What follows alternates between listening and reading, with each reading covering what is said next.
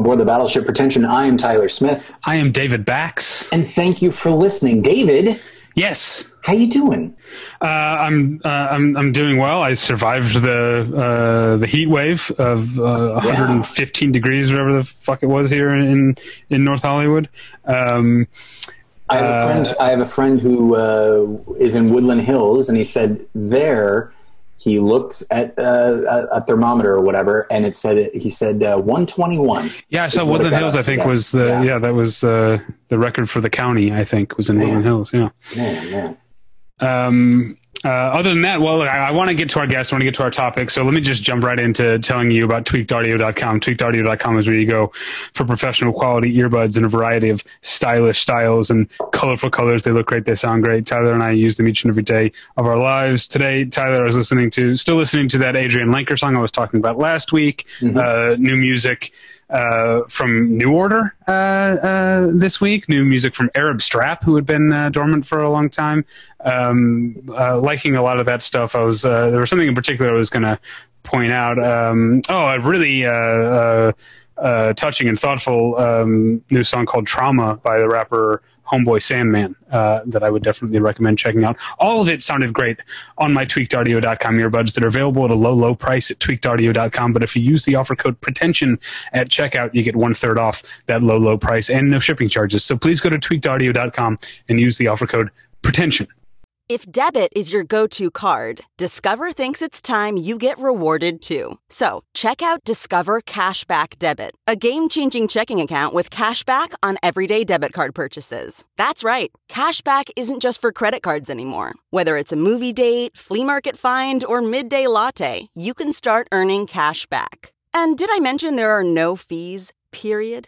Check out transaction eligibility and terms at discover.com slash cashback debit. Discover Bank member FDIC. Now, David, I feel bad because I always, uh, you know, I listen to things too, and I and now, granted, I usually don't care much about it, but uh, but I did want to say I used my tweaked audio earbuds to listen to all, I want to say forty six fucking hours of Stephen King's It in audiobook form, uh, read by Wings actor Steven Weber, um, who, yes, I guess also was in the miniseries of The Shining, but uh, He's got that yeah. King connection. He sure, he sure does, and uh, and it sounded just wonderful. I've been taking a lot of walks lately, and uh, and because of where I'm staying, it uh, I, I walk at night, uh, and so listening to it while walking by myself. Oh, yeah. night, uh, and it's crystal clear and terrifying. So That's uh, awesome. But I got I got through it, and uh, it's a very good book, and I'm I'm glad it's over. Honestly, so Well, there you go. Well, another uh, testimonial from a happy uh, tweakedaudio.com customer. Uh, Tyler, let's get into it, shall we? Let me introduce our our guest, uh, uh, uh, uh, a repeat guest here at, at, at Battleship Pretension.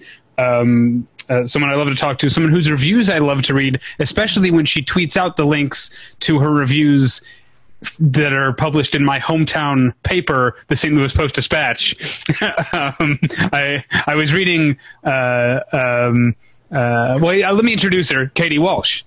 Yes, you know the the St. Louis Post Dispatch is a loyal customer of mine. they really, I, they, I must be the number one film critic in the St. Louis area. yeah, I, uh, I, I'm, I'm always I'm always giddy to see that that that link, and especially I was. Um, nothing has made me happier in terms of movies over the past couple weeks than the fact that so many people like Bill and Ted Face the Music because I also really liked it, and I'm so glad that people uh, are positive. And so, reading a mostly positive review from you, Katie, that was also in my hometown paper. Oh, uh, yay. uh, a very touching experience. oh. So is the situation that the editors at the St. Louis Post Dispatch are like, we're going to have to get someone from one of the coasts because these yokels, I- we can't trust them to, uh, you know, to talk about movies. You know, it's just the I'm contributing to the erosion of local news. Sure. Um, by I mean, I, I I fully understand that it's like I recognize that it's bad, but I'm just like, that's my job. Um, Yeah. I think it's but- this. I think it's the St. Louis Saint Croix, Saint Croix yes. French Catholic Saint Connection, uh, connection. yes. That's what it is. Yeah. Um, Yeah, I don't know. I th- like obviously it's not great to not have uh, local film critics for local papers anymore, but it's yeah, just the Tribune News Service Wire Wire situation. Yeah. yeah, I, yeah. I, yeah. I hope you know that you, uh, as uh, the apparently film critic in residence of the St. Louis Post Dispatch, you have my teenage dream job. yes. Um, and Teenage also, dream job. I don't know if I ever told you guys this, but because my reviews were running in that paper so often, this guy from St. Louis who had a sports radio talk show for like a year would have me on like once a week to talk about movies or whatever. So I would just like be on like St. Louis sports radio like once a week, just being like, yeah, you should go check out Bill and Ted. That's anyway, great. I don't do that anymore because he, I think, like moved to a different uh, market or like doesn't do the same thing anymore. But I was like, what? This is so random. I've never even been to St. Louis. So I've been to Columbia, but Oh yeah. Sure. not not STL. I flew into there, but um, anyway, I'll have to make it there sometime. Get Yeah, some, you should you should go. There's a lot of great uh, history uh, get some in St. Louis. fried ravioli. Toasted ravioli. Oh, is- sorry. yeah.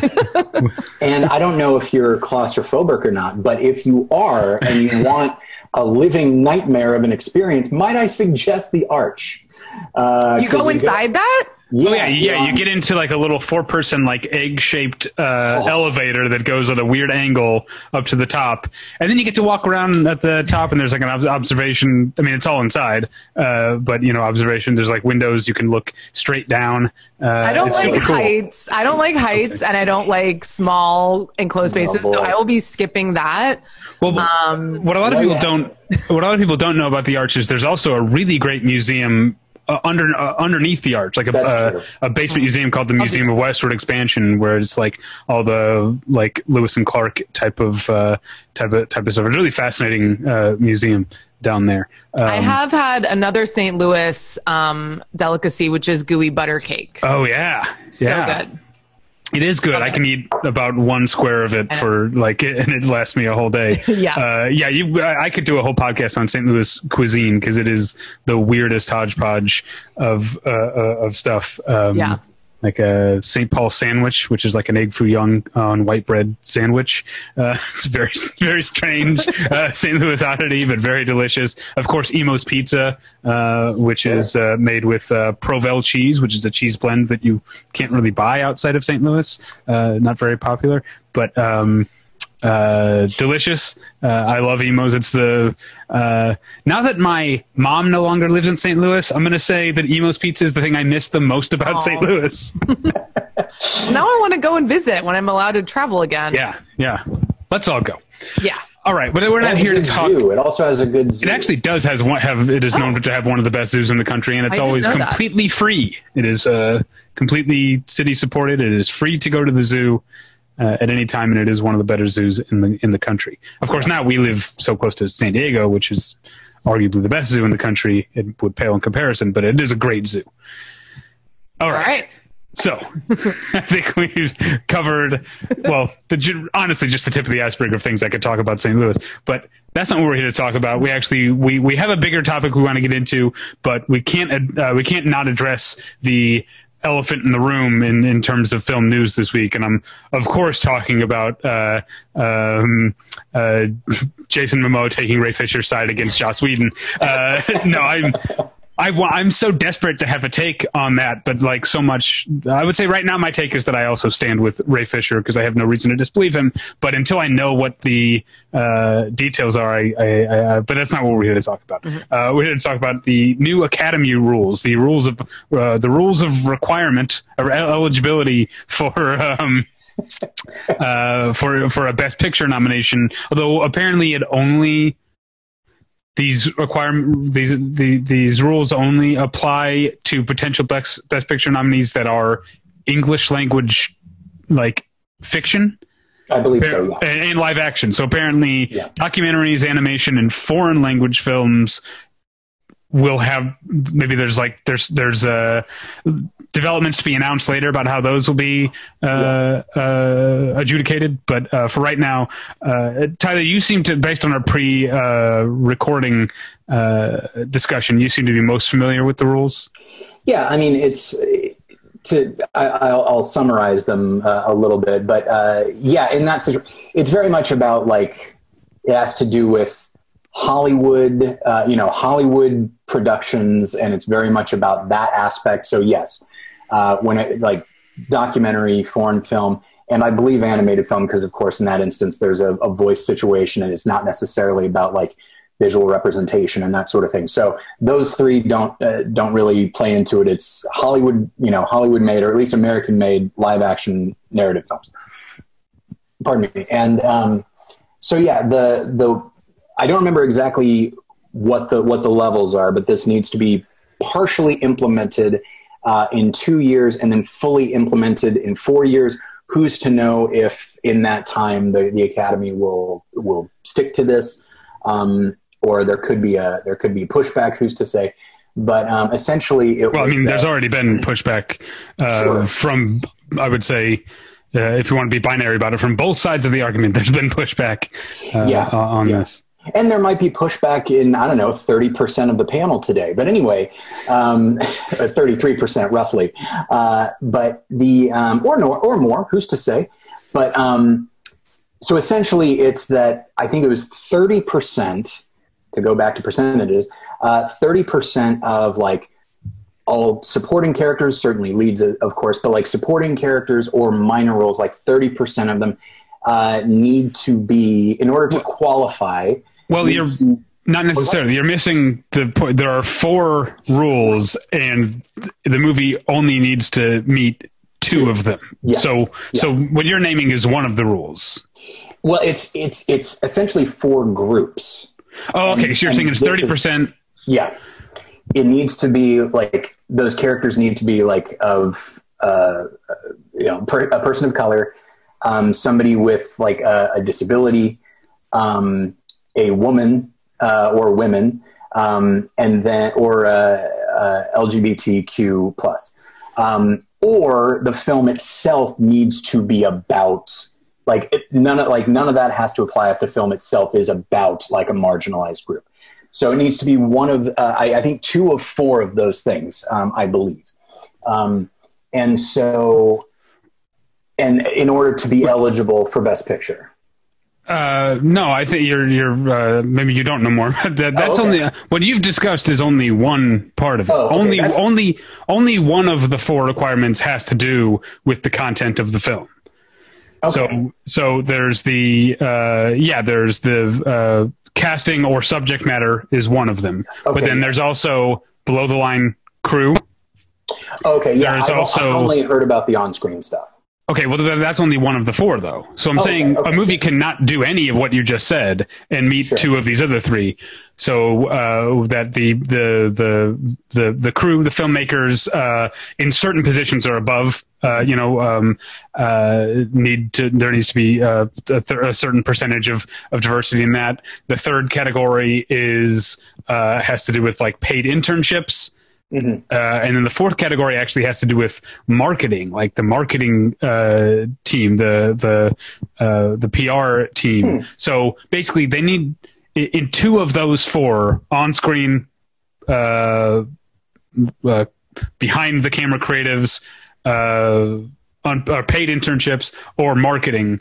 Okay. Two of those four have to have uh, a, a, a, threshold of of diversity representation. Right. So okay. it is still entirely possible for a movie to be the whitest movie in the world on screen and right. still meet this. You know, the King's Speech could still do it if you've got sure. a certain number of of interns or marketing people uh, who fit into one of the uh, the prescribed marginalized groups, which is that's that's the first part that's a little weird that there actually is a list sure, um, that seems like uh, the yeah. academy coming uh, uh, across and and saying. Uh, so anyway, the uh, I, I, would say my that's why I'm mostly on the side of uh, of this because um, it seems to give a lot of leeway for what kind of films are still made while still addressing uh, uh, a lack of diversity in the in in the industry.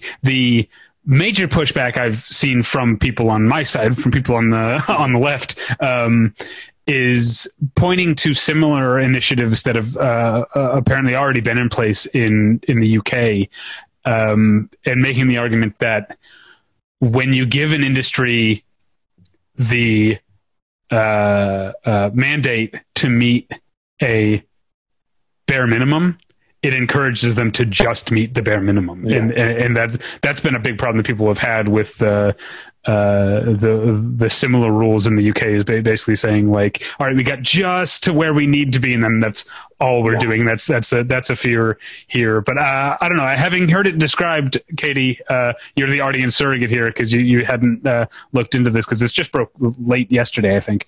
Um, yeah, I haven't uh, read that much about it because the news came out yesterday afternoon and I was on a deadline um, last night. So I was like, I saw that there was discussion happening and I just sort of was like, I can't dive into this right now. But um, it's interesting because I just looked at, um, so when I was in grad school at USC, I worked for, I was a research assistant for the Annenberg Inclusion Lab, which does all of these um, studies about representation in film. And I specifically worked on a study that was about um, female directors. Um, and uh, how challenging it was all about directors from Sundance and how challenging it was for female directors to get their second movie made.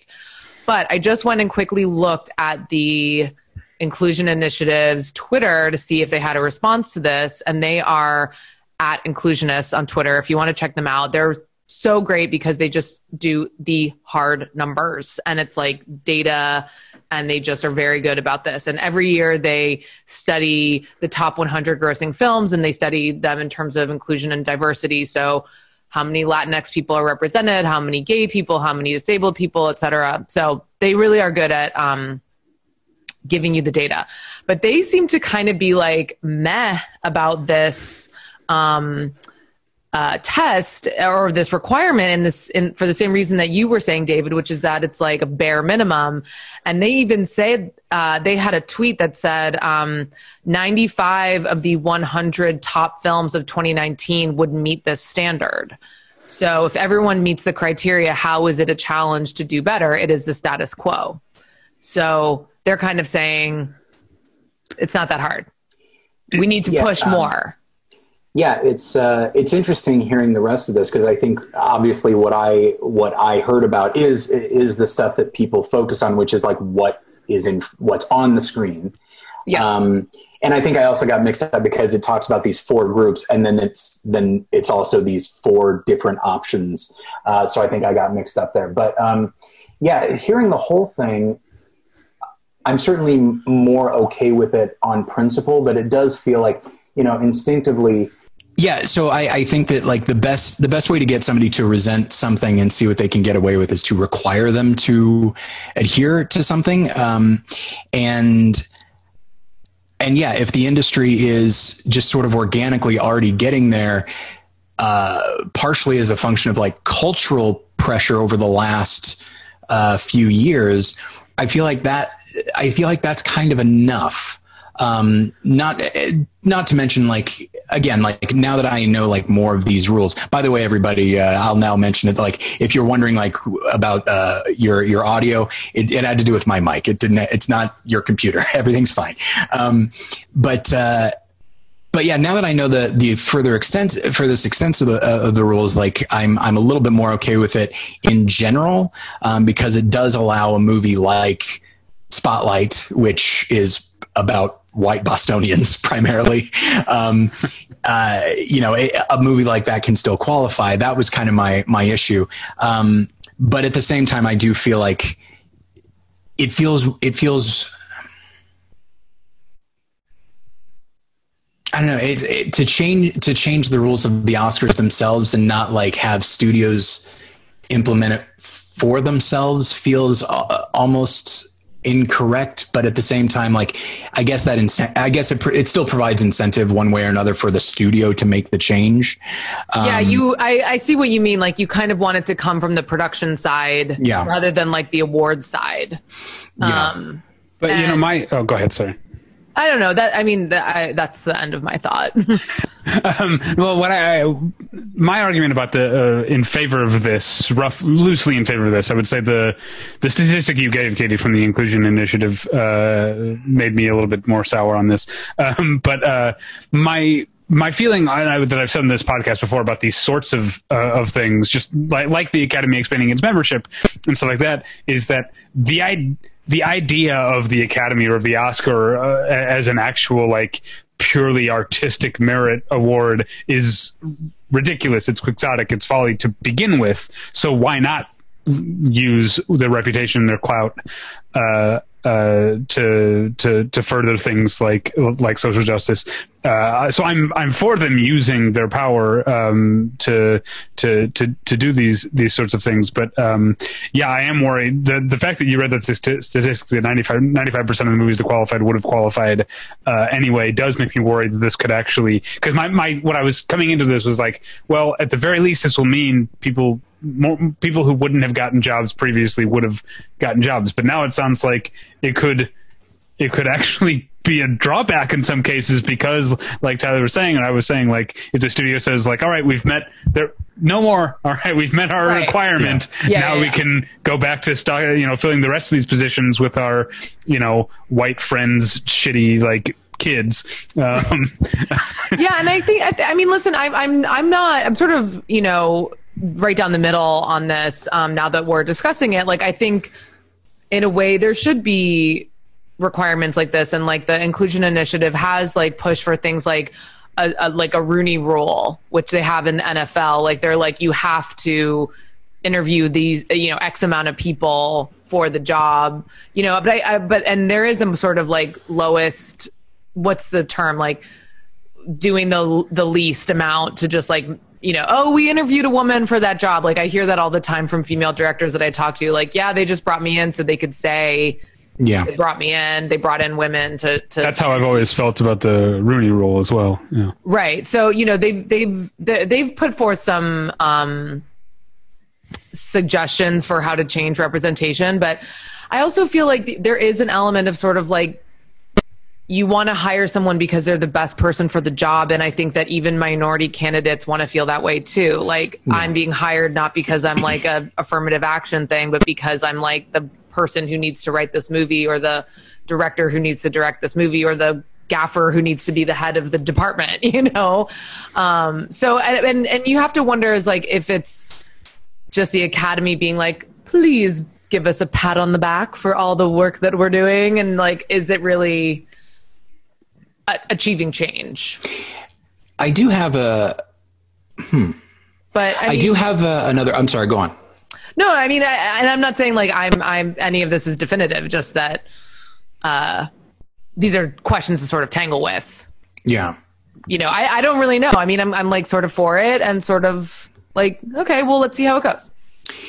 I do have a, a, a, thought that is a little bit eh, sort of loftier and more conceptual, which is you know, there's the sort in this case, like there's a letter of the law, but then there's also like a larger spirit of the law and the the idea of just sort of changing the way the Oscars think. Mm. And is it possible that just the concept of of the Oscars thinking in a certain way and really trying to use what they what they are to emphasize certain things that that could wind up who's to say that it could wind that it might not wind up uh, just in the minds of Academy voters, just inherently favoring movies that ha- that uh, that would attempt to you know uh, have certain themes, or which they already kind of do. I guess if a movie has a certain social importance, the Academy tends to favor it anyway, even if it's just a head nod towards it, like Green Book. Um, but at the same time i just i find myself as someone who is aware and have seen and has seen more than my share of christian films the idea of focusing on a movie's intent more than what it's at than what it's than how it's doing something mm. uh, tends to lead to celebration of a subpar product and i do wonder if the psychology of the of the academy moving in this direction could lead to um, to focusing on what a movie's intending to do and in the spirit of hey let's let's uh, let's celebrate this more than a movie that could actually uh, could the movie could wind up being just purely functional from an artistic standpoint once again like green book uh, or uh, you know and and wind up pushing aside movies that maybe are more impressive yeah. but may not be trying to do something quote unquote important so it sounds like i mean what you're saying or at least what I'm taking from this is that what the academy was already doing in terms of increasing membership to be more representative of the country at large would may have in a in a more uh, uh, organic, less prescriptive way, ended up at the same place as as where this is trying to to because this goes back to something I was saying last week about the about Steven Spielberg trying to get the Academy to to not qualify, not allow Netflix movies to qualify and stuff. What's the Academy trying to be prescriptive or tries to force something, it's going to make them seem smaller rather than, uh, yeah. you know, the, the Academy has some clout over movies, maybe not as much as they think.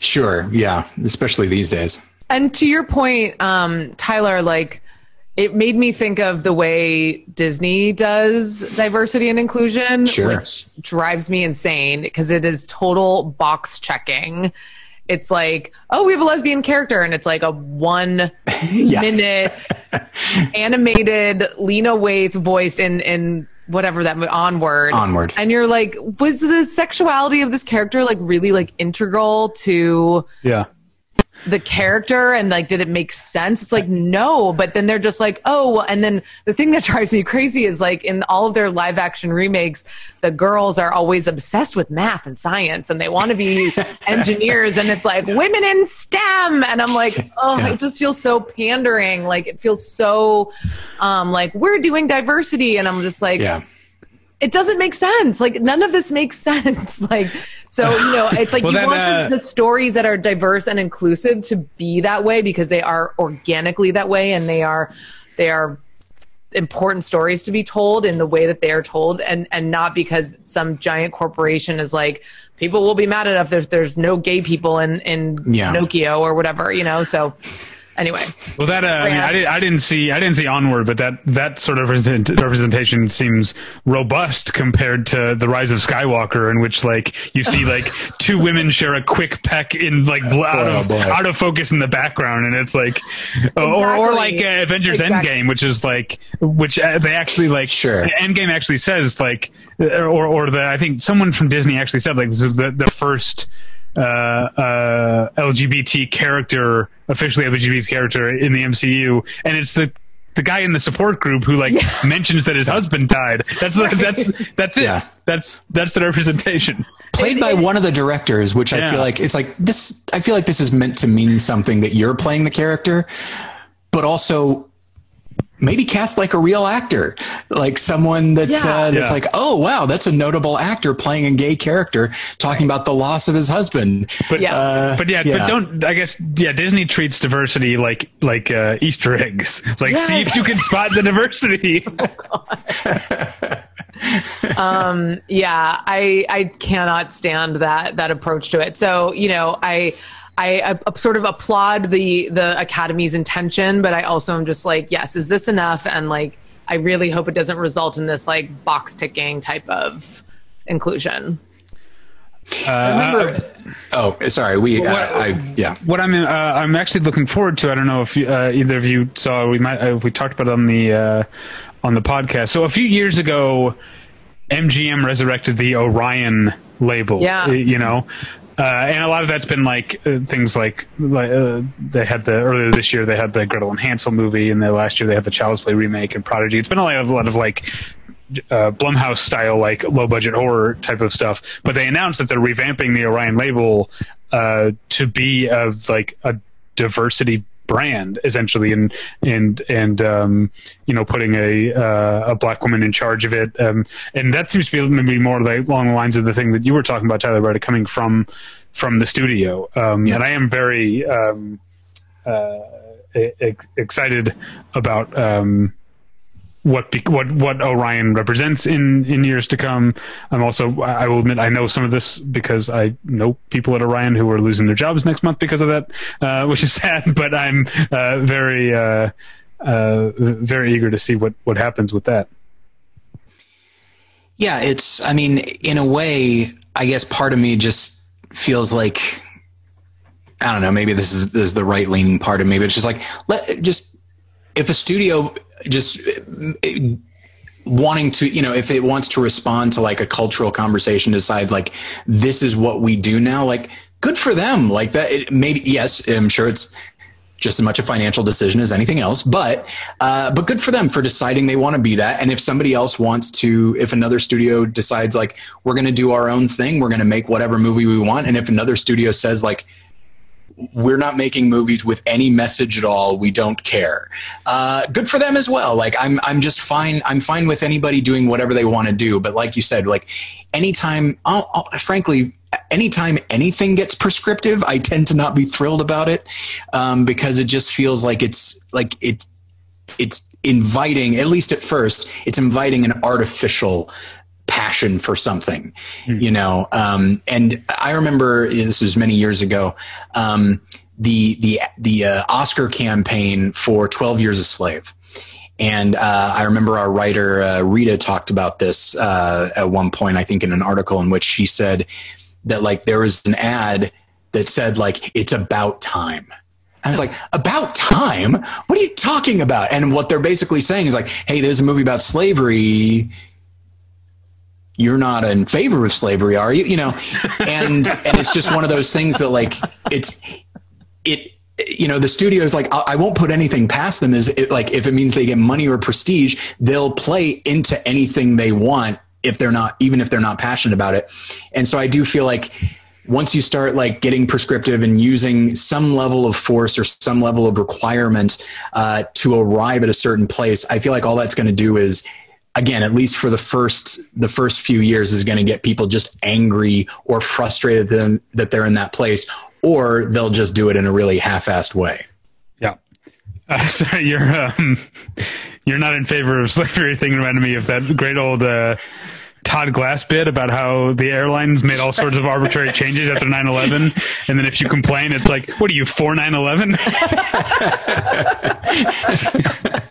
9-11 Yeah. Uh, but anyway, that was just something that we wanted to uh, address because it was brand new news. But uh, what we actually want to talk about is not any more really any more lighthearted than than that. Uh, yeah. Uh, but um, uh, what sort I'm looking for?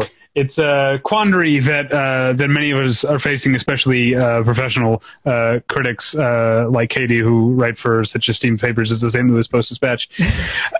um, the the question on the table here here is that that uh, you know every every week we write reviews uh, of movies and and those reviews are sometimes positive and there's a certain element or I guess the question is is there a certain element uh, of criticism that is telling you whether or not you should go see a movie and right now we live in a time uh, especially in the United States, where I feel like no one should be going to see a movie.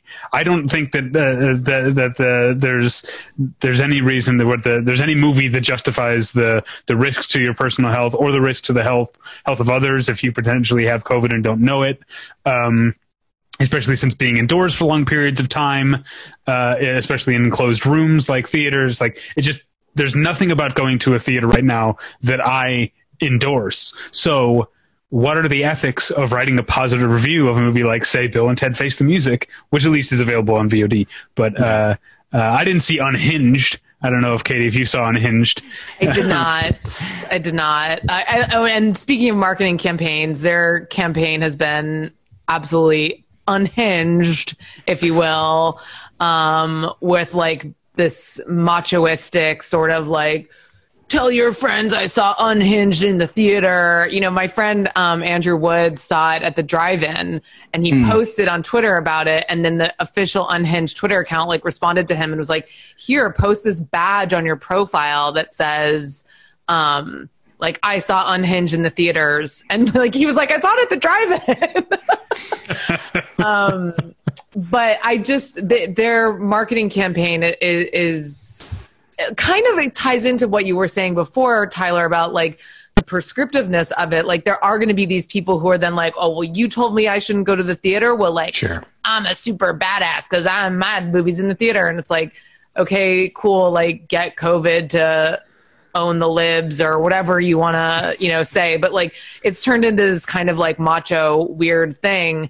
And even going to see Tenet has turned into this like kind of competitive, weird, like, y'all are pussies if you don't go, which like I hate using that word, but someone else put that out there. Oh, you've been reading my Twitter. That's that, um, which I just think is is ridiculous. And you know, I've sort of been grappling with this idea of like, should I go see Tenet? I mean, it requires me to drive many hours to go see even get to a theater that's playing it. What's the cl- is San Diego the closest? Yeah, there's like a, a drive-in playing it in San Diego, and I'm just like, I, I I'm uh, quarantining alone, so it would mean driving two hours by myself, watching this movie by myself, driving back by. My, I'm like, I don't want to do that. And sometime in there, finding a place to pee. This is what I've been saying about the drive-ins all the time: is that it's only as safe as the as the bathrooms, and that's that's what's kept me from going to to, to drive-ins. Is like I'm not going to go an hour out to to uh, uh, the Mission Tiki Drive in Montclair. Yeah, I'm not going to drive an hour to Montclair, watch uh, a, a feature length movie, and get home, and not. Uh, I'm going to have to pee at some point. Most It's Ralphs definitely- and Targets will let you use their bathroom. Yeah, We're well, maybe bringing I don't back- trust the Ralphs in Montclair. Well, We're- you know we're what? You're bringing right. Back outside peeing. That's what I'm doing. But Okay. I, I also I went to Mission Tiki once, and I like, yeah, definitely did not go to the bathroom. My friends did, and I was like, you know, just at midnight, I'm like driving home as fast as I can, not drinking any water. What'd you see at uh, Mission Tiki? Uh, I went to see The Vast of Night and. I hmm. stayed for Valley Girl. It was back in May. Yeah. And it was funny because I had already seen The Vast of Night, but I just was like, I just wanted to go to the, the, the drive in. And now I'm like, ugh, who cares about the drive in? Yeah, yeah, I love the Vast of Night. yeah, um, great movie. And it was a fun movie to see at the drive in. It was a good experience. Um, just to like go because I'd never been to the drive-in before, so it was a good experience. But now I'm like, uh, who cares? I did go to the Rose Bowl to see "Do the Right Thing" at the drive-in.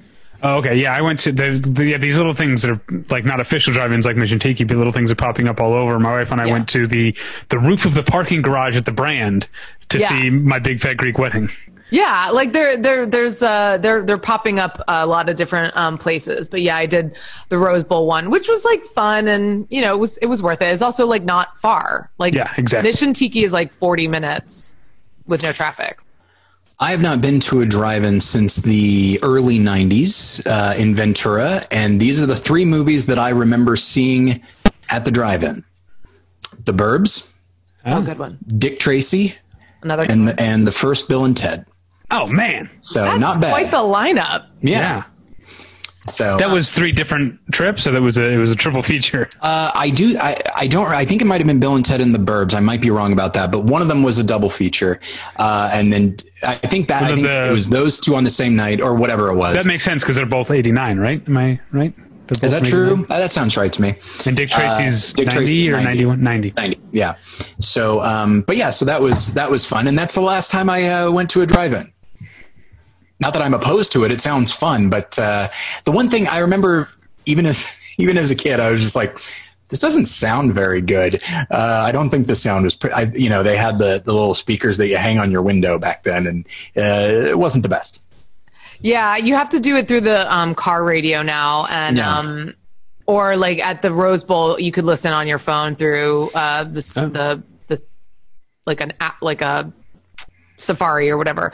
Um, but the people next to me at the Mission Tiki, um, they just burned their car battery out and had to get a jump yeah. because you just tune into it on like the radio station. And so I have a hybrid, so I could kind of like turn my car on and off to like manage the battery, but it was kind of challenging. Um, and the people next to me had to get a jump, so I was like, "Oh, sorry." Yeah, Um, that's exactly when, when I went with my wife. That's the reason we took her car is because she has a hybrid, and I didn't uh, didn't trust my battery. yeah, so you, it's definitely you know, it's not super easy. Uh, the peeing situation. the car battery situation.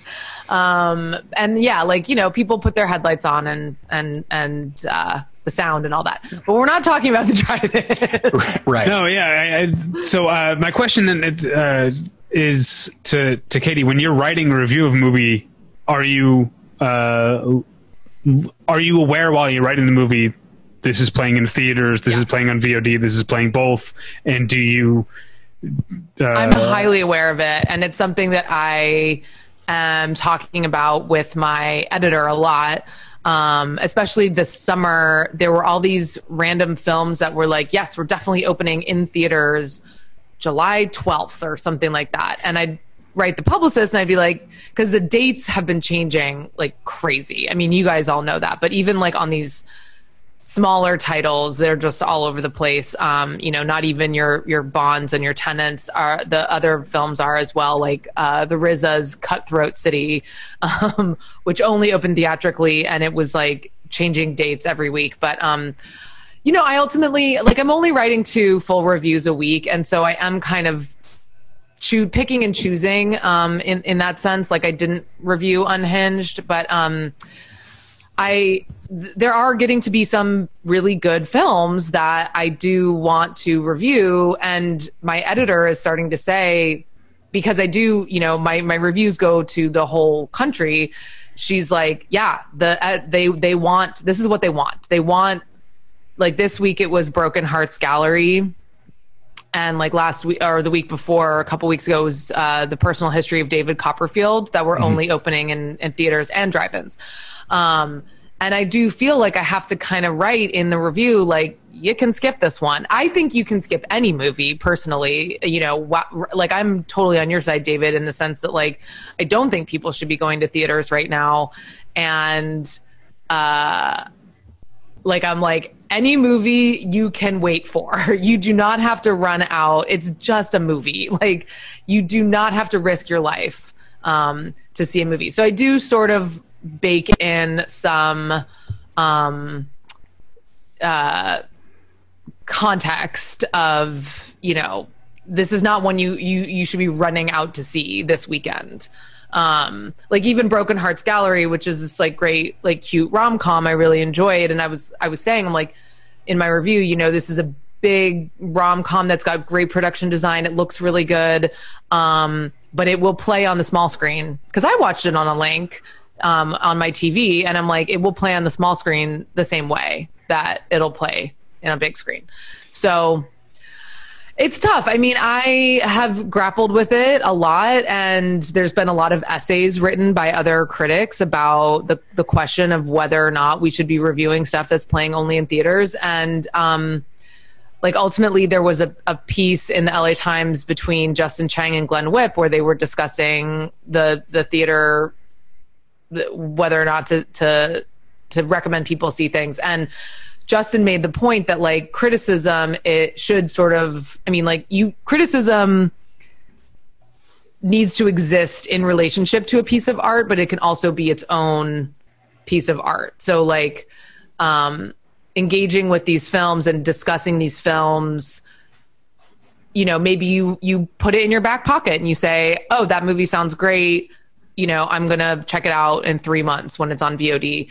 Um, you know, it's just about still having the conversation about these pieces of work and not just being like recommendation this or that. It's more like how can we how can we and it's made me more sort of conscious about my writing, which is like it's not just like go see it, don't go see it. It's like how can I engage with this movie in my writing that makes it like a useful piece of writing um, that's worth reading even if you don't go see the movie. Like Justin was saying that he used to read reviews of films that he wouldn't see um, when he was younger, and that's sort of what got him into film criticism. So I just have sort of made the the the decision that there are some markets that are not in California where things are like on fire right now. I mean, literally, and in terms of the virus, where movie theaters are open and it's probably safer to go. The editors of those papers are craving those reviews or they are, you know, desiring those reviews. And maybe, you know, in three months when the movie comes out on VOD, that piece of writing will still be relevant. So that's just my justification for it. Yeah, I think that's. Uh, sorry that uh, uh, that speaks to the deeper question that you were bringing up about that uh, the LA Times thing uh, uh, of like what is criticism for? Like, Yeah. it, like it, it, I. I know I'm not the average movie consumer. I'm like a, a I mean, and not just now. My entire life, I'm a you know rabid movie geek or whatever. But um, uh, like you were saying, uh, I always read reviews because I would find a critic or a publication that I liked, and it was part of the conversation. The idea of me I never like read a review like, all right, convince me to see this movie. Like that's Right. that's not how I engage with with reviews, and so I think subconsciously, uh, and also knowing who Battleship Pretension's audience is, when I write movie reviews, I'm not really writing writing them in terms of a like.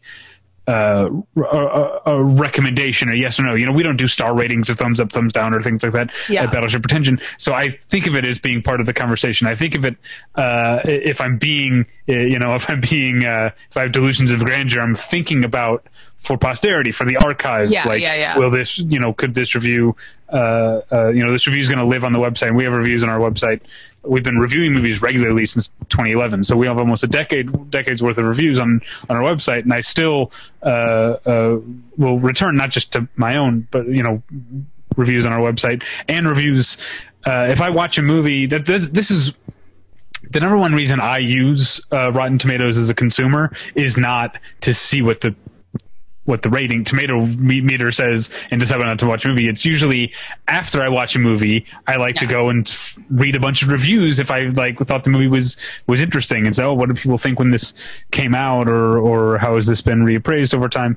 Um, so uh, I, I think on, on the one hand, the, there's there's like a, a cinematic critical purity in me that says no that's not what a review's for that's you know it's part of the conversation it's not but there i think there also needs to be like we're saying uh, an awareness on the part of the critics that some people some people might use it for that. You, know i i've really liked what the uh, avclub.com is doing which is just the top there's a block in italics the top of every any review of movies playing in theaters that says like says you know the critics saw this in a social in a in a in a, in a safe uh, uh, viewing situation, and here's a link to the statistics on going to see a movie in the theater. I, I, I really like that because it doesn't it doesn't in, uh, uh, uh, like I said for posterity it doesn't uh, have any effect on the piece of writing Yeah, yeah. itself, but it still addresses the present situation and how someone might be Yeah, the AV Club has um, handled it really well. Um, the LA Times is also putting like a little note that says like, please follow state and local health guidelines and like, you know,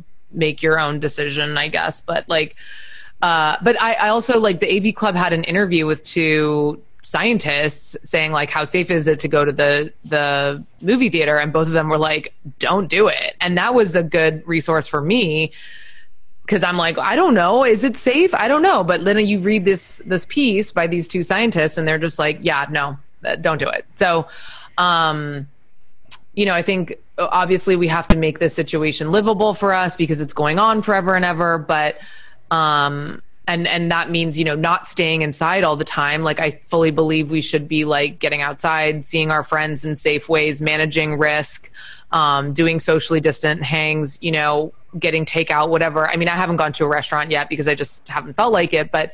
Um, you know, we we have to still be able to to live our lives to a certain extent, but you know, and there's managed risk and all of that. But if I'm reading something from the AV Club that says, here are these two epidemiologists, and they say don't do it. I'm like, Yeah. okay, that's clear guidance, because that's something that we're lacking in this country is clear guidance. Yeah. Yeah. Yeah, and that shows. Uh, I've my my wife is a more social person than I am, and just generally has more friends than I do.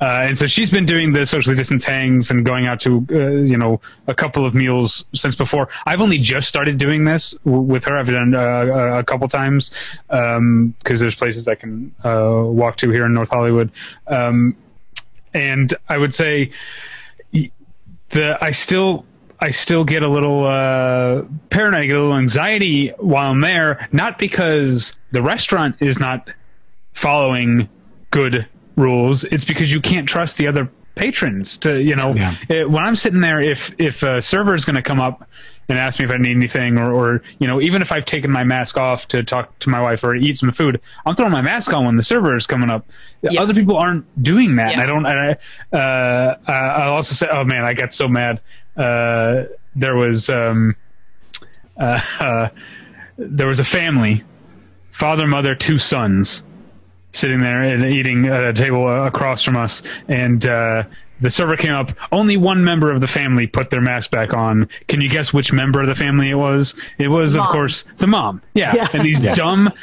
Like just males in this country, uh, you know, you're giving us a bad name, you dumb idiots who are just like happily just like chomping their pizza, you know, and only the mom cares enough about this server who has to go talk to, you know, dozens of people every day at, le- less than six feet distance. Like, have some consideration. Anyway, I needed to get that off my chest. It's not uh, what we're talking about here, but, But uh, it, it ties angry. into like, you know, you can't trust other people in the theater to like leave their mask on, you know, and, and the rules are that people can take their mask off to like eat popcorn or whatever. And so I think I would feel different if the rules were everyone leaves their mask on the whole time. Yeah, but I think as we, I, Tyler, I think we were, I can't remember if we were saying this on the podcast or in just a personal conversation. Like the reason an AMC theaters wants to reopen is Oh, yeah. to sell concessions. Yeah, the concessions for sure. Yeah. Yeah, it's you know it's it's interesting. Um, when I uh, we were doing the movie journal a few weeks ago, and I was talking about watching uh, Words on Bathroom Walls, which I really liked, and I thought it was a great, uh, you know, sort of a a nice gateway into into talking about mental illness for a group, uh, you know, younger people who may not be comfortable talking about it or may not know how to talk about it. And so I really thought it was a great movie on a number of levels. Um, and I, you know, I just got a screener, and I hate to say it, outside of outside of embargoes, I don't really pay much attention uh, to what the release situation is. I just assume that it's going to be streaming somewhere, and so I reviewed it again, not from the standpoint of recommendation, just from the standpoint of I like this movie for the following reasons. And so as I was talking to, uh, as we were talking on the movie journal, I mentioned that like, oh, this is a really great movie for the following reasons. And then I said, I highly recommend it because it's, it's just something that I'll throw out verbally that I tend to not incorporate into a review. And that's when David said, he goes, but it's he goes it is in theaters so like we should give a, a thing. And i was like I, that didn't even it didn't even occur to me that it would be in theaters for a number of reasons. One is like why? Why is that movie in theaters? That doesn't make any sense to me. Um, it's a perfectly fine film and uh, i mean it's a very good movie and visually it's very interesting and i'm sure it would look great in a theater setting just as almost any other film would but it really doesn't need to be in theaters and so it, it was it wound up being fr- frustrating to me on a few levels one is just like this is a movie i want people to see and put you know what even putting aside the idea of health risks there are some states where you can't see it so Right. like now i'm in this position of like like thinking about stuff that I didn't that I didn't want to have to be thinking about. I just want to talk about the movie, which is still which is fine. You know, there's a there's a uh, sorry guys, I'm gonna I'm gonna talk about Milton Friedman, but uh, there was he was he was on uh, Donahue in like 1980, and and Donahue asked like, hey, has has you know President elect Reagan asked you to be part of his if if President Reagan asked you to be part of his like economic advisory team, would you accept? And Milton Friedman said, uh, he did ask me, and I said no, because when you're an economist, you're free to talk about the way things should be. But once you get into politics, you have to change the way you talk to what is feasible, which is perfectly fine. He goes, but he goes, I'm much more comfortable doing what I'm doing here. And that's kind of how I feel like how I feel as a film critic. It's like, yes, you and uh, like, you know, the three of us have opinions about the industry. We have opinions about exhibition, all that sort of thing. But when it comes right down to it, what we do, and I think it's up to each individual critic how much they want to be engaged in the, the very real ramifications of seeing in a movie seeing a movie in a theater right now. But in the end i again yes to get kind of lofty i do feel like this situation sooner or later will end and the, but the movie will continue. Yeah. and the review will continue. And so uh, but it also does speak to just the kind of you know, Katie, I think probably because you're writing for like, you know, a reputable outlet as opposed to Battleship Pretension. um, you know, so you might you might, you know, your your editor might want you to think more in terms of recommendation as opposed to the two of us who can just talk at length for 704 fucking episodes about whatever we want at any point. Um, and and so I do think that, of course, it's up to each individual critic, but every critic also has different considerations, including the outlet that they write for. And so, uh, all that is to say that like it's it's it's sort of murky, but I I'm I'm perfectly fine if if a critic if a critic if a critic actually uh, actively wants to say this is a great movie and I think people should see it, I'm perfectly fine with them adding the caveat when they are able to or yeah. when it is safe. You know. Yeah, I I think for me, like I do ha- really take into consideration like my outlet and my um audience. And I always take that into consideration no matter what. Like I'm I can't like when I came up I was writing on the playlist and I could just use slang and swear mm-hmm. words and there's all these times where I'm like, "Ugh, what's a synonym for bullshit?" and like, you know, that I can put in the newspaper because. It, like, hogwash. yes, exactly.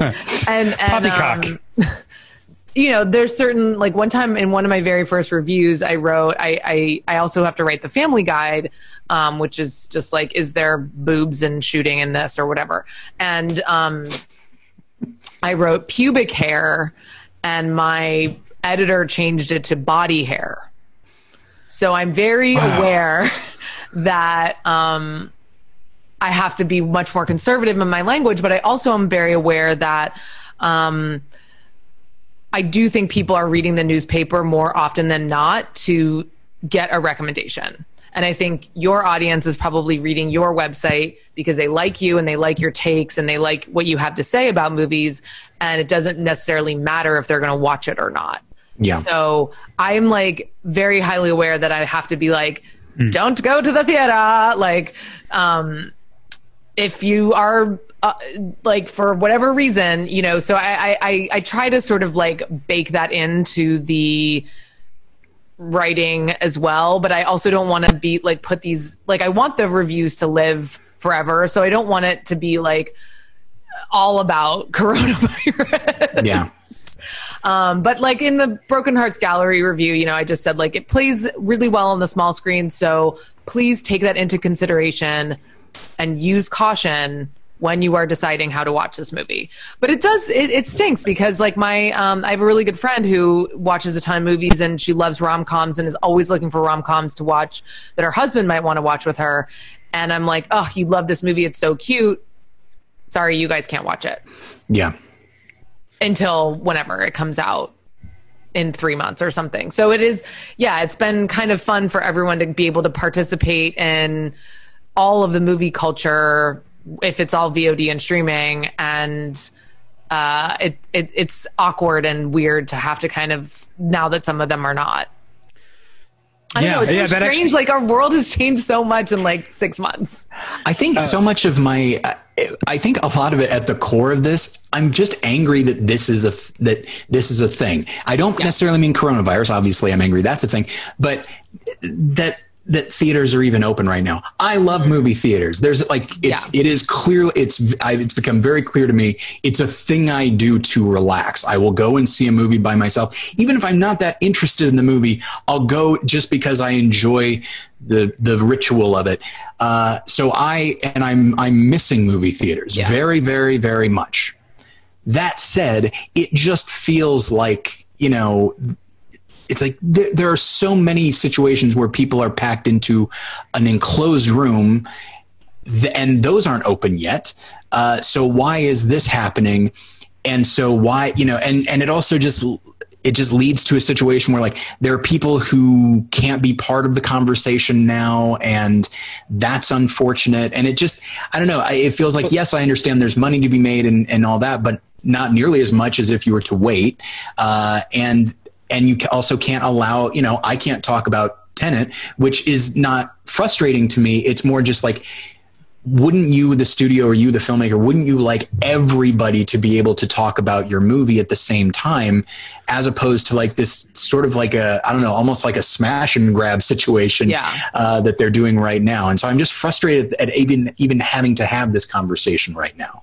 Well, Yeah. a, a couple of things. First, Tyler, because I I, uh, I I sympathize with your um, using movies to relax. Might I recommend watching baseball? Because baseball's back without fans in the audience, so you can feel uh, good about that. I've watched more baseball this season than I have since I was like uh, in high school, maybe since like Mark McGwire and Sammy Sosa were competing for the home run uh, record. Sure. So uh, watch baseball. It's very relaxing because it's very slow. Hockey was also hockey's also back, but uh, I don't watch hockey to relax. I get very amped up about hockey. But uh, yeah, so I recommend watching baseball. But anyway, but the, the other thing I was going to say though about uh, I think you guys both brought up the idea that movies are opening some places and not others, and that uh, you know some the the the availability is is not uh, uniform. And one of the highlights or silver linings, I guess, of of the lockdown has been these virtual cinemas in which because what used to happen with art house films is it was pre-corona that's what was happening they were opening in la and new york and then they'd Yeah. slowly make their way across the country like maybe if you lived in st louis say uh, you could see it at the at the plaza frontenac uh, two or three months after um, uh, after it had opened in in la and new york it was fun that that that movies that would normally have had that sort of release schedule were opening worldwide through uh, the virtual cinemas but that brings me to an example of my next layer of this question to get to sort of move beyond COVID. Uh, one of the reviews that I, uh, one of the movies that I reviewed uh, early, uh, earlier on in the in in the pandemic, or I, I don't know, time means I, and nothing to me anymore. I can't even remember when this movie came out. Fairly recently, uh, or, or fairly early on, uh, was Waiting for the Barbarians, which not only stars Johnny Depp, who has his own baggage, but is directed by Ciro Guerra. It's the English language debut of Ciro Guerra, uh, and uh, he's a Colombian filmmaker who has had eight or nine women uh, come uh, come forward and, and make uh, some very heinous uh, accusations about his behavior, um, both on set and at um, at film festivals.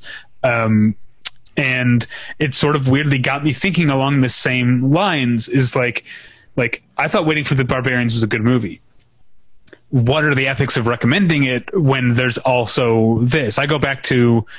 Uh, 2017, I guess, is when, or 2016. I was, uh, uh, I was as surprised as anyone to find that I liked the movie Wonder Wheel. I was one of the few people who that I know who did like it. But I also made sure when writing a review to say like, I don't think it's worth this. You know, worth supporting the the things that this filmmaker is uh, accused of. If you do choose to go to see, see it, you know, here's a link to a place you can uh, donate to the uh, uh, the Rape, Abuse, and Incest Survivors Network or, or or whatever. And I've actually carried that through. Anytime I watch a movie now that stars a Mel Gibson or is directed by a Ciro Guerra or whatever, I uh, whether I paid to see it or not, I uh, now make a donation to Offset, and I'd still. I think I I did mention that in my Waiting for the Barbarians review, but um, so with with COVID, you're talking about a physical uh, health risk. What do you guys? What what are your feelings on recommending a movie that might pose a risk to someone's I don't know soul or or her morals or ethics? That that's a tough one too, and I I think it's super admirable that you include the RAINN Link um, donation. I Well, that's why I do it, so people think I'm admirable. my, my um well clap clap clap. Here you go. Um but. I been worth it. uh i this is a tough one because i it's like the art artist separation. For me i can only separate the art from the artist when the art does not reflect the bad things that the artist is accused of. So i didn't like wonder wheel. And I think I mean because I think it's bad, but I also like I think it embodies Woody Allen's like hatred of women aging and mm. his like disdain for women aging. And I'm like, well, he obviously like every single Woody, not every single Woody Allen, movie, but a lot of his movies show his predilection for young women. of which he is accused of molesting young women. So, or coercing, coerce, coercion, or whatever, you know, and I, so that's why I'm like, okay, his bad s- stuff is getting into his art. And like, um, in, in, for example, Birth of a Nation, Nate Parker, I saw the film. I thought it was very good. And then all the accusations came out. I saw the film again before I reviewed it. And I'm like, there are three rapes in this movie. And there's no discussion of rape in the actual um, story, the historical story that he was telling. So he's inserting it. I mean, we can assume, based on accounts of slavery, that. Um, women of the black women were being raped, enslaved women were being raped and sexually abused. But I'm like, you were put on trial for rape with the co-writer of your movie. Why the fuck are you guys inserting rape into this film in such a like ostentatious way? Yeah. And I felt I had to write about that and say Nate Parker was accused of rape. He was put on trial for rape. The woman has committed suicide. Why are there so many fucking rapes in this movie? As motivation for his character specifically. It does sort of feel like in your review, you should say, like, I didn't really like these guys' previous collaboration. Uh, yeah. I'm not really liking this one either. Yeah, um, I just, I, it was just something that I was like, that was like a glaring thing to me. And I did not feel that I could like write about the movie without saying, hey, this is what happened and this is in the news and like i'm not going to write a bad review of this movie because of stuff that happened in the past that he was accused of but like it relates to the content of the film so I don't know. Like there have been times where I have there, I've reviewed something with Johnny Depp in it or something, and I've been like, oh, do I even say what the heck is going on with Johnny Depp? But it, if the film itself doesn't occasion that I write about that, if there's no reason for me to write about that, then I then I don't feel like I have to shoehorn it in. But it is something that it weighs on my mind.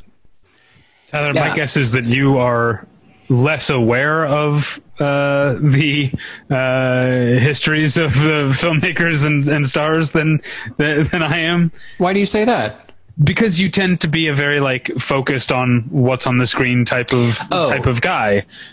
Uh, yeah, and also, but, I know that you uh, checked out of film Twitter like three or four years ago for good, true. and I'm yeah. still envious of your ability to do that. I know. Yeah.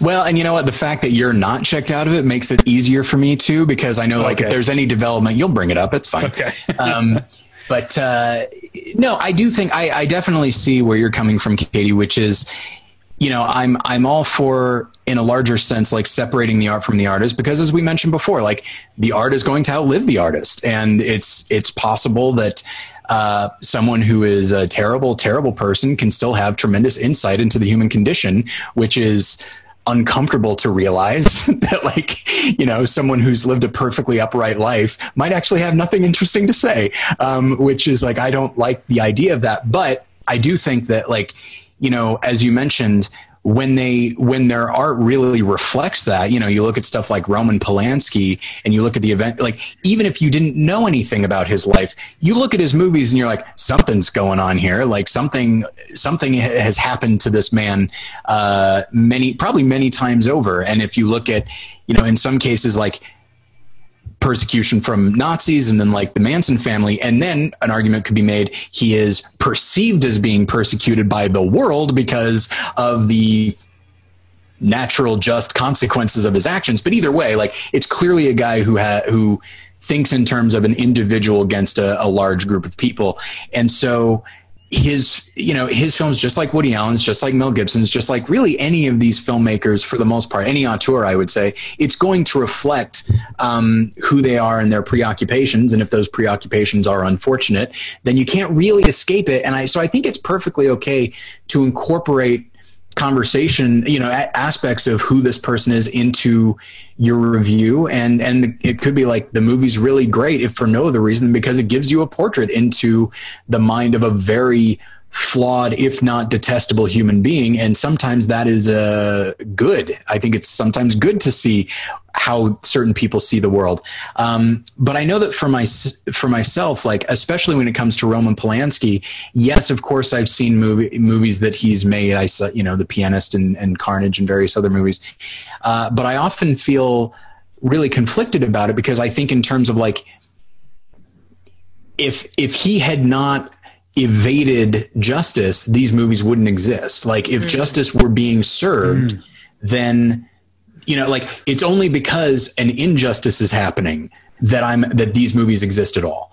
And so it feels wrong on principle that that I should see them, but it's like but the fact is this is a this is a, an unjust world they are out there people are talking about them so i guess i'll see them and talk about them and, but I, I definitely feel conflicted about it especially once you realize that from a few a few different standpoints one is that like going to see a, a roman polanski movie paying to see it or or even just reviewing it favorably which could cause other people to pay to see it that is money that will allow him to continue to evade ju- uh, justice and then the flip side of that is, you know, you wonder how did Bryan Singer operate for so long? There have been rumors for 20 fuck, uh, plus years uh, about what he did. And it's like, yeah, he kept making a lot of money for studios. It was, he was commercially viable. And so people, so Hollywood looked the other way. So it's, it's, and even though I like a lot of the movies that he's made, uh, it's one of those things that like, who's to say that my, you know, my recommendation of X-Men 2, which is a, a I love it. It's a great movie, but who's to say my recommendation didn't cause, not that I was reviewing movies at the time, but you know, in a, in a larger sense, didn't cause pe- like more people to see it, which then made him in the eyes of Hollywood, like it made it's like, yes, we can, because he can uh, benefit us so much, we can look the other way on these other things. Whereas maybe if he, if his movies didn't make so much money, uh, they'd be like, yeah, you know what, we're not hiring this guy anymore and putting more people in harm's way as a function of that. So I do, th- as, as time has gone on, I do, I do take it a little bit more seriously, realizing that there are that yes, the film exists and it will continue to exist, and that's that's fine. You can engage with it on that level, but there are real world consequences to recommending a movie one way or another. I don't think that will stop me from doing it, but it is something that's on my mind. And Tyler, from from you and I, your and I, your and my point of view, I'm not sure how sure. to phrase that. Um, that's been even more on my mind over the past two years or so since we've been on Rotten Tomatoes because sure. Uh, you know, Battleship Pretension sort of existed and with its within its own bubble for so long. Like Katie, you were saying, people who were reading it were our readers. But now, what I've learned is that when I, uh, if I write something like uh, well, I think uh, smart people like me and Katie who didn't like Avengers Endgame, uh, suddenly you get a lot of people who aren't normal Battleship Pretension uh, writers or readers. Um, uh, and you know that's when you see coming. There was a recent one we talked about in the podcast that I didn't see coming because I saw Cuties way back at Sundance and oh liked boy. it, and wrote, wrote a positive review of it, not being able to predict that months later, Netflix would have a very ill-advised ad, ad campaign, and a lot of people who are clearly not regular readers of BattleshipPretension.com uh, are giving me shit both on the website and on Twitter, calling me a pedo, a pedo, oh, and stuff are? like that. You're, oh my god! Uh, I mean, not, it, it, hasn't been that bad, but I've I, I, got called a pedo on Twitter a couple of times. The again, that, you've been re- you've been reading my Twitter. Uh, you know that that I don't even know what to call it. That that scandal, that kerfluffle, that tempest is one of the worst things I have ever seen. Just like the way people are reacting to it. And it's like, I mean, Netflix made a humongous mistake. Um, and it sucks that it has to happen to this movie, which I have not seen.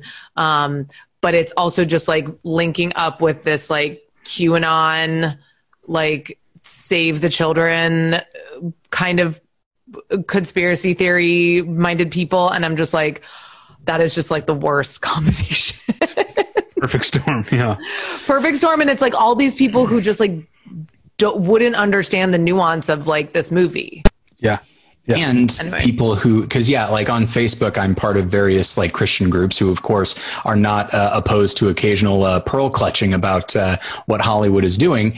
And uh, and yeah, I also have not seen cuties, but I had read David's review and I knew that like, okay, this is an issue with the marketing, and not yeah. with the film itself.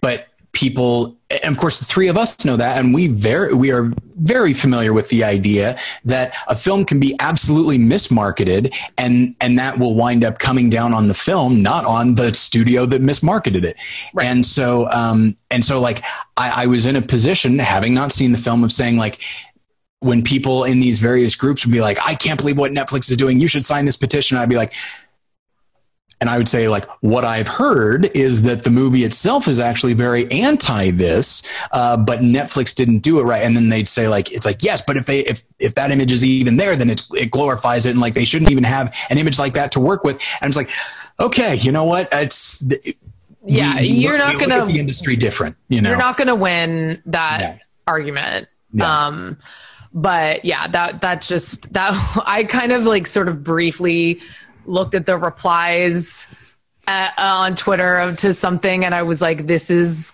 crazy," and I'm not going to even go further. So I'm sorry you're getting all of that, David. It's uh, it's it seems to have died down, but yeah, I, again, there's no way I could have predicted that through the happenstance of me being, uh, you know, one of the 14 of the 20 people who reviewed it at Sundance, to, or at least yeah. on Rotten Tomatoes, uh, to have given it a positive review. That months later, that would uh, that would come back to to to bite me.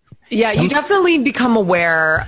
Uh, I mean, I've been, a, you know, I, I, have been on Rotten Tomatoes for a long time, but also like just like once you get to like a bigger stage, you're just like, oh, this is there's consequence to yeah. what I'm saying. There was uh, this is something that I mean I've I've talked about it on here before, but I on Rotten Tomatoes I was one of the few like negative uh, one of the rotten uh, ratings for Toy Story four. And one of the things I said is it just like felt like it didn't really, it just didn't work for me. And it just felt like it didn't quite fit with the other three. And only later, no one, no one ever mentioned this, but I myself realized like the only, it's like, oh, it's the first of the Toy Story movies not made by John Lasseter, you know? And so it's like, so that might explain why it feels differently, but, you know, would I prefer that John Lasseter still be there making Toy Story movies? Uh, the answer would be no. Um, but yeah, I, I realized like, oh, I guess, uh, I guess he and I guess he has a, a dynamic I really respond to, uh, apparently. I mean, but like, that's just correlation. Sure, sure. Yeah. Yeah, but it's it's something, you know, it, it's it never hurts to take notice of things and be like, right. all right, maybe there's something going on here that uh, Right, right. You know, but uh, yeah, it's it's it's definitely true. Like once we uh, got on Rotten Tomatoes, it, it did make a difference. And it it goes back to, you know, I I mean, I grew up and I guess it speaks to probably this this probably true of, of, of every critic is that they look to other critics differently and growing up or when they were younger, whatever, uh, they used critics differently. I myself, my dad and I watched Siskel and Ebert all the time. And I myself, like, I knew, I, I usually knew when I was going to see a movie or not. Mm-hmm. And I would just enjoy hearing them talk about it yeah. whether they liked it or not just their level of passion and the type of conversation they would have was very exciting to me. I usually didn't care much about the thumbs up or thumbs down. Turns out they didn't care that much about it either. Yeah. um, in fact they quite resented it after a while. But uh, you know that to me is like that was the invigorating part. But then i realized like yeah a lot of people actually are looking to critics to know whether or not they should see this thing. And uh, and i think that's again, knowing your audience is important. And like for BP, like that's not why our, our readers or listeners are paying attention. So that actually gives us a, a fair amount of, of freedom. But uh, but yeah, yeah, like Siskel and Ebert, I still go back and, and watch their reviews, having already seen the film, and I still take tremendous pleasure in listening to them talk about it. That's kind of the problem with Rotten Tomatoes, though, is like it just flattens everything. And like I appreciate it as an aggregator like you were saying i think david that like after you see a film you go on and you're like what did people say about this and like I look at it as like, oh, like I'm going to go click on this review and read the whole thing. People are not reading. And that's why like the crazy cuties people Yeah. probably did not read your review. They just looked at the fresh or rotten. Mm-hmm. And that's the thing that drives me insane. Why people will at me on Twitter, why did you give this a fresh? Why did you give this a rotten? Why did you give Daddy Daycare two and a half stars and you gave this two? And I'm like, why are you comparing these? Yeah. you know, and maybe I'd like Mark Wahlberg. Sorry, problematic much, but you know, speaking of separating the art from the artist, like Yeah. people get so mad at me for enjoying the work of Mark Wahlberg. Um, he's your he's your problematic fave. I probably yes, and and like Yeah. I got actually a fellow film critic like fucking flamed me over that Hmm. one. Yeah, it was it was bad. No names will be named. Oh, Um, but off off on on a Sure. different when we're not recording. Um, How about this? Anytime someone speaks ill of another critic, but we don't give them the name, let's all just assume it's Jeffrey Wells, um, Yeah, just on yeah, principle. It's always Yeah, best to assume the worst about him. yeah, um, but uh, we totally lost my train of thought. I'm sorry. about Mark Wahlberg. You're just thinking about Mark Wahlberg. no, but just the, I don't blame you. Yes. the utilization of of Rotten Tomatoes as a recommendation engine, and this is fresh, and this is rotten, and this has two point five, and this has four, and this is da da da da da. Like, I mean, I it gets into the whole, and this whole thing gets into the question of just like what is the what is criticism, what is the use of criticism. Yeah. And I don't really spend that much time thinking about star ratings, but I have to give one. And uh, I like I like I have a Letterboxd now, and I'm I wrote in my bio I do not care about star ratings, and I I do give things star ratings, but it's just like it's very meaningless to me, and I think about it for two seconds, whereas I think about the words that I'm writing in the review much more, and I'm sure you guys do the same, and that's good criticism, um, because it's not just like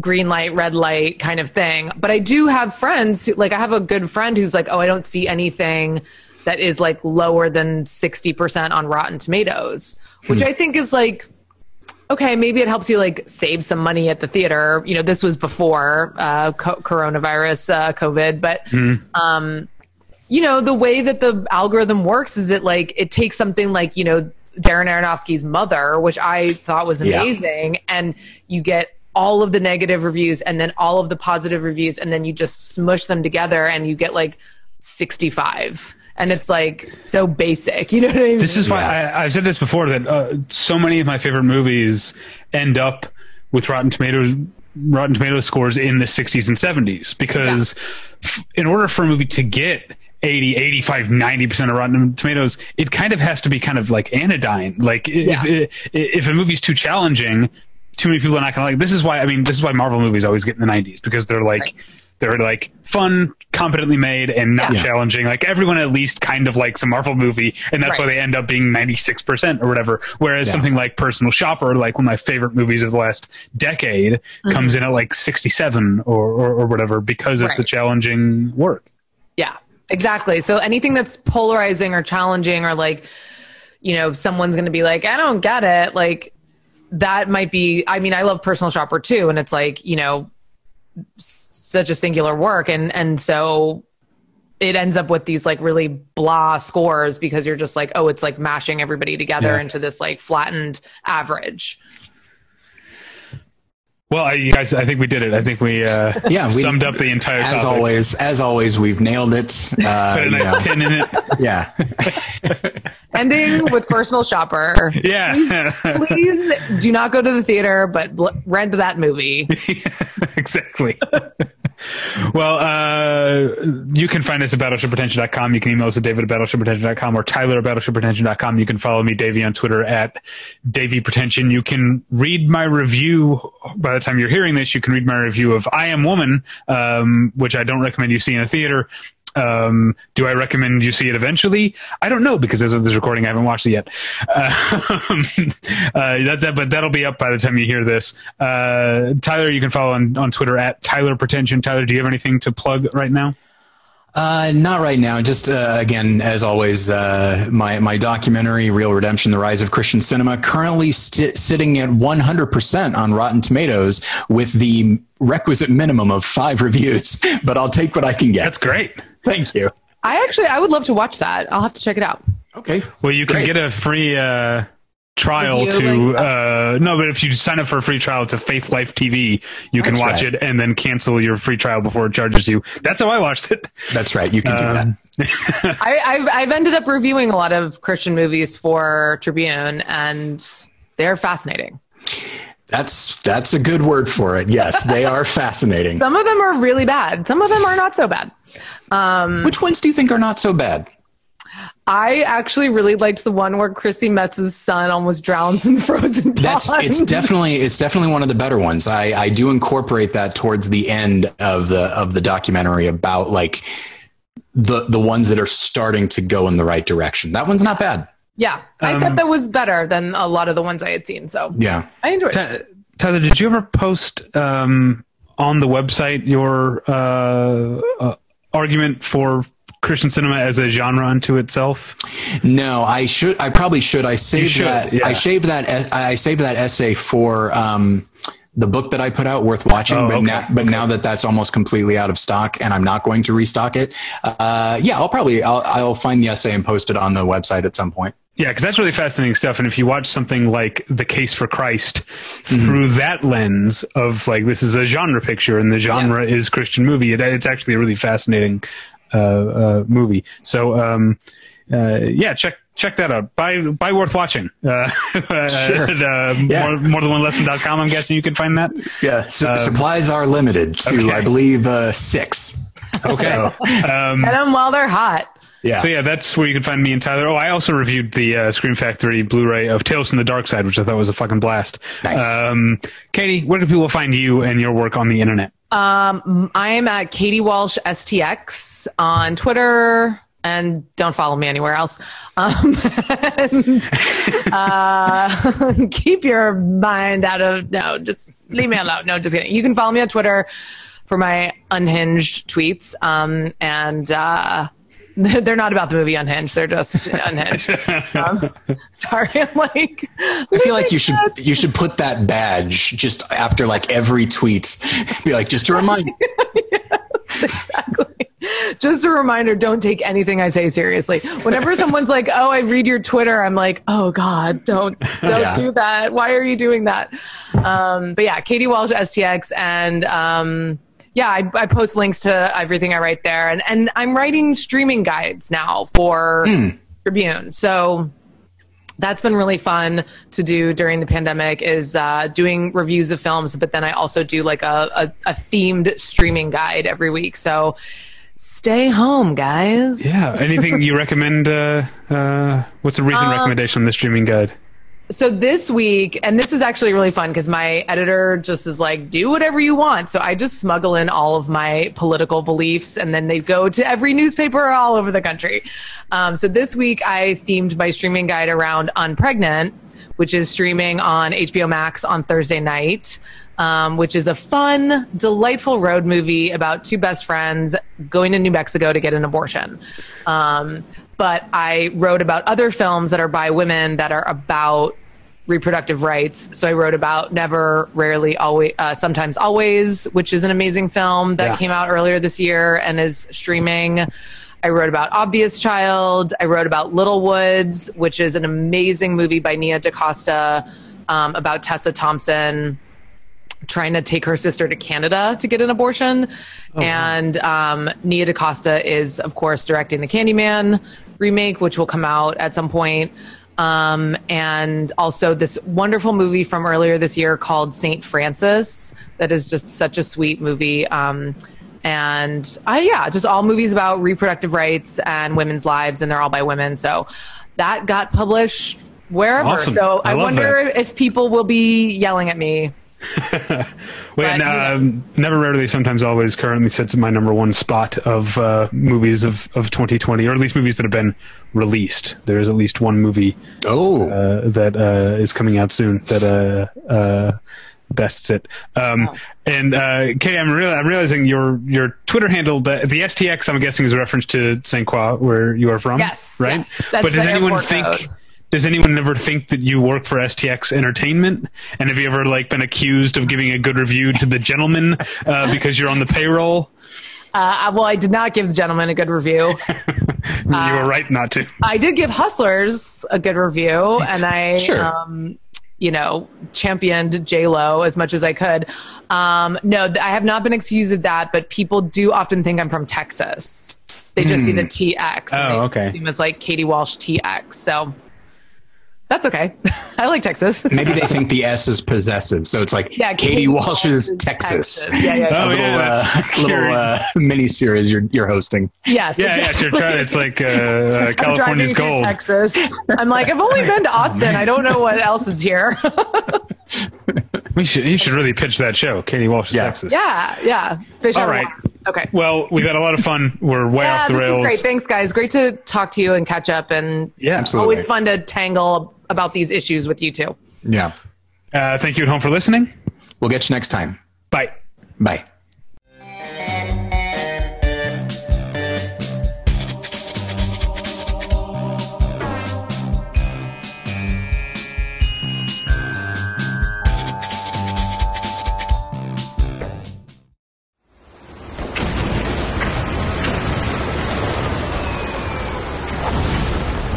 This program is a proud member of the Battleship Pretension Fleet.